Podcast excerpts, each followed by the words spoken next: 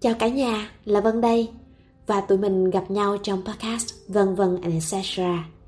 Chiếc podcast này được khởi đầu ngay trong thời điểm cao điểm của mùa dịch Covid-19 tại Sài Gòn với nhiều cung bậc cảm xúc khác nhau. Và như đã chia sẻ ngay trong lời chào đầu tiên, những câu chuyện ở đây là góp nhặt từ cuộc hành trình của chính bản thân đi qua với nhiều ngã rẽ, nhiều trải nghiệm khác nhau. Lưu ở đây là cho chính mình và biết đâu cho những ai đó trong một hoàn cảnh bất chợt nào nghe thấy cũng tìm thấy một điều gì đó tích cực từ những chia sẻ này. Mình chọn chủ đề lần này là có đôi lần loay hoay chọn lừa và đi tiếp. Từ loay hoay trong tiếng việt mình á, tra từ điển có nghĩa là chật vật làm việc gì đó mãi mới xong. Còn trong hình dung của mình á loay hoay nó giống như tâm thế là đang làm việc gì mà chưa có rõ định hướng. Với cái cảm giác là dễ bị nhấn chìm trong những cái nút thắt mãi mà chưa có cách gỡ ra. Loay hoay á cũng có khi là lúc mà đứng giữa muôn vàng lựa chọn, mỗi cái đều có được mất riêng. Hay là giống như mình đang đứng giữa một cái ngã tư đường vậy đó, chưa biết rẽ trái, rẽ phải, tiến lên. Bởi vì đi tới thì cũng có thể chưa tự tin, nhưng mà lùi lại thì cũng không đành.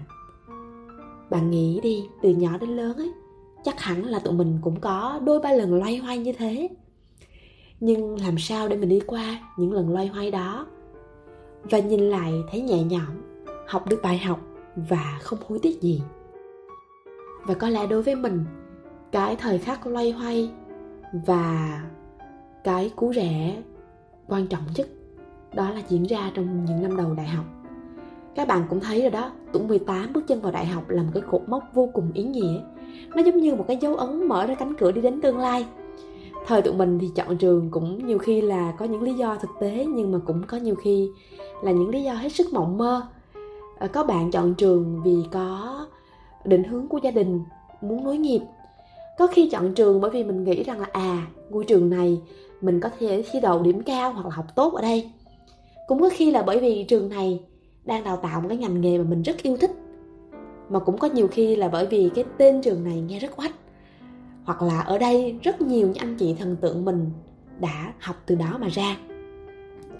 Hồi đó mình chọn trường đại học học dương văn ngành đông phương. Ờ, đơn giản là bởi vì mình thấy ngành học này cũng hay hay rồi mình cũng thích uh, những cái gì nó liên quan đến văn hóa và là thi khối D nữa cũng phù hợp với lớp chuyên D của mình học đến bây giờ.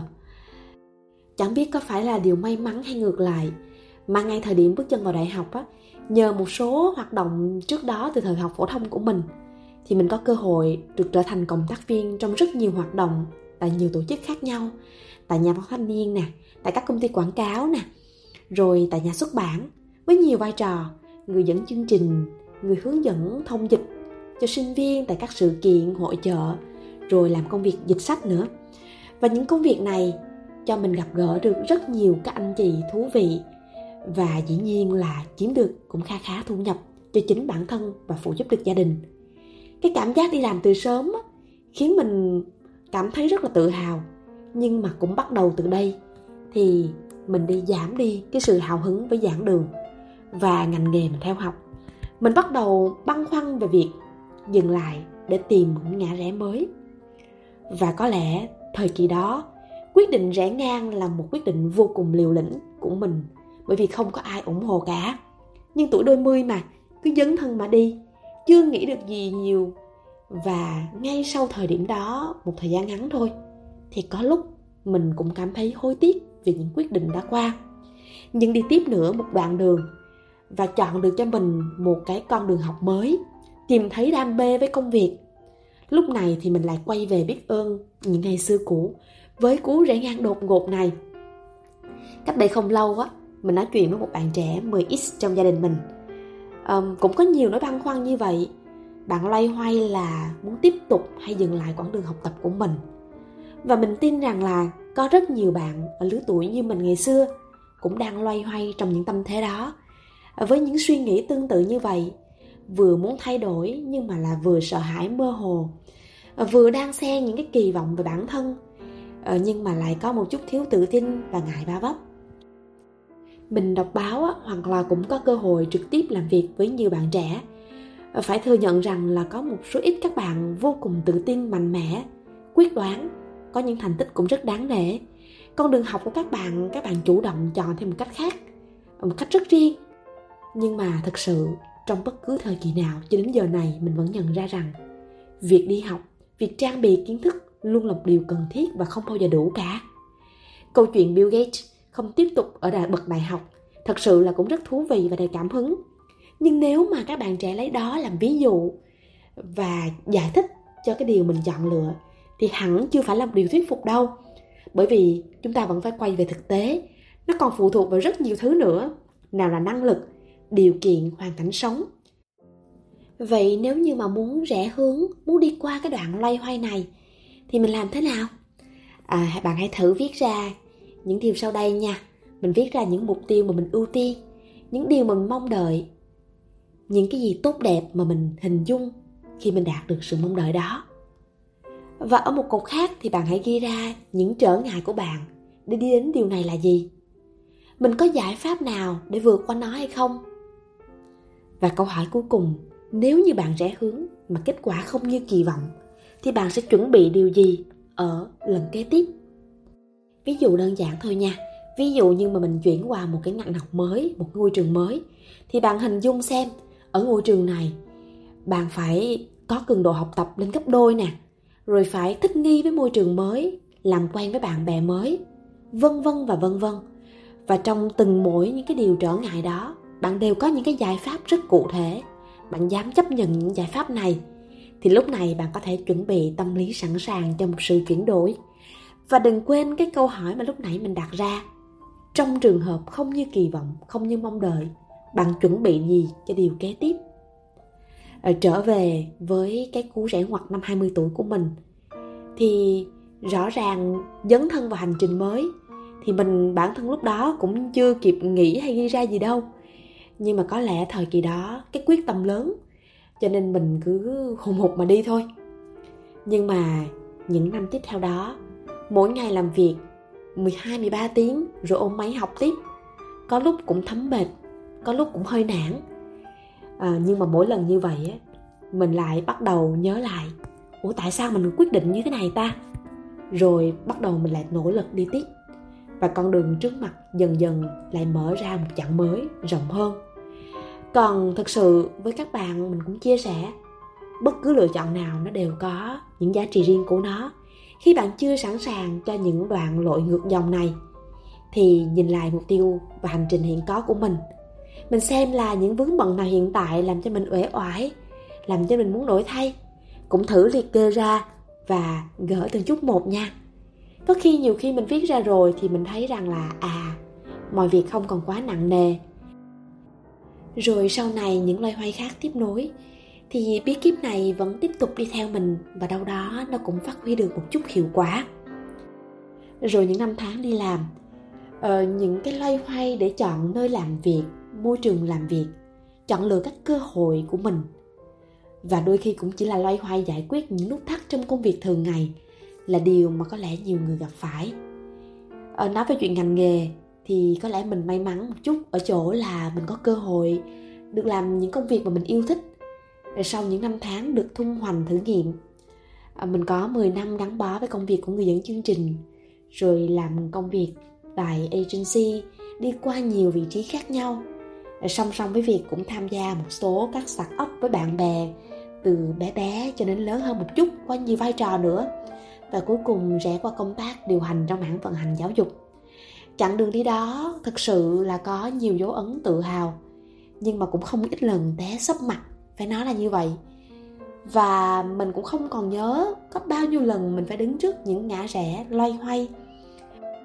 Cứ phân vân chọn cái mình thích hào hứng thì lại cũng đi kèm một chút bất an vì không biết chắc đoạn đường phía trước có thực sự như mình mong đợi hay không. Ờ, liệu có can đảm để gác lại những cái điều gọi là tốt nhất hiện tại như là nguồn thu nhập như là sự quen thuộc của môi trường hiện tại để bắt đầu với một cái mới còn lạ lắm những cái tưởng lự mong lung đó luôn luôn đầy ấp trong lòng. Nhưng có lẽ quyết tâm lớn nhất khi rẽ hướng là khi mình đặt câu hỏi và tìm được giải pháp là nếu như thất bại, nếu như tình huống xấu nhất xảy ra thì mình có sẵn lòng đón nhận hay không? Khi mà mình dám gật đầu với bản thân là lúc tâm thế cũng đã vững vàng hơn cho sự rẽ lối này. Và sau nhiều lần té ngã, đứng lên và học được bài học thì mình thấy rằng bất cứ đoạn đường nào đi qua trong công việc đều có những giá trị đóng góp nhất định. Trong mấy năm trở lại đây, mình có dịp làm việc với rất nhiều bạn trẻ, đặc biệt là các bạn mới ra trường, hoặc nhiều bạn đã đi làm vài năm mà vẫn còn băn khoăn về những điều mình lựa chọn. Mình cũng lại hay đặt những câu hỏi này cho các bạn để mỗi người tìm thấy những giải pháp riêng. Ngay ở độ tuổi của mình hoặc là nhiều anh chị lớn hơn nữa sau một thời gian đi làm, có vị trí nhất định, thì đôi khi lúc này lại muốn có một cái bước tiến mới, hoặc là muốn có một cái sự khác biệt so với trước đây. Thực sự thì khái niệm về cái sự ổn định á, nhất là khi sự ổn định đó, nó cũng nằm trong một cái tâm thế khá là tròn đầy, khá là đầy đủ rồi, thì rõ ràng nó cũng là một rào cản để chấp nhận những cái sự đổi thay. Cá nhân mình thì khi lắng nghe bất cứ sự chia sẻ nào thì mình cũng đều ủng hộ cả. Vì mình nghĩ rằng là quan trọng là mọi người đã sẵn sàng cho cái tâm thế của sự thích nghi và thay đổi này chưa? Rõ ràng là cho dù bạn muốn an ổn đi tiếp hay là bạn có loay hoay thì thế giới vẫn không ngừng biến chuyển và tâm lý sẵn sàng cho sự thích nghi cũng chưa bao giờ là thừa cả. Còn đối với trong công việc hàng ngày thì rõ ràng là dù ở vị trí nào, thì đôi ba lần chúng ta cũng loay hoay trong rất nhiều những tình huống, cần phải được đưa ra những quyết định phù hợp nhất. Và có một điều là khi mà mình càng rõ mục tiêu, mình càng hiểu được sự ưu tiên cần thiết, thì những thời khắc loay hoay nếu có, nó dường như sẽ được rút ngắn lại. Bài học lớn nhất mà mình quan sát và học được từ nhiều anh chị đi trước, đó chính là kiên định với mục tiêu của mình dù ở mỗi thời kỳ, cái sự linh động nó có thể khác nhau, có vô cùng nhiều cách làm để đi đến mục tiêu. Nhưng rõ ràng là khi bạn càng tường tận mục tiêu và tập trung toàn bộ sức lực của mình cho mục tiêu đó, thì những loay hoay sẽ như gió thoáng qua mà thôi. Nhưng khác với những thứ có thể đặt ra một cách rành mạch, như là chọn lựa trường lớp, chọn lựa con đường để đi, để tiến thân, để có cơ hội phát triển nghề nghiệp thì có một cái sự loay hoay mà đôi khi mình chìm trong đó và cũng tốn kha khá thời gian.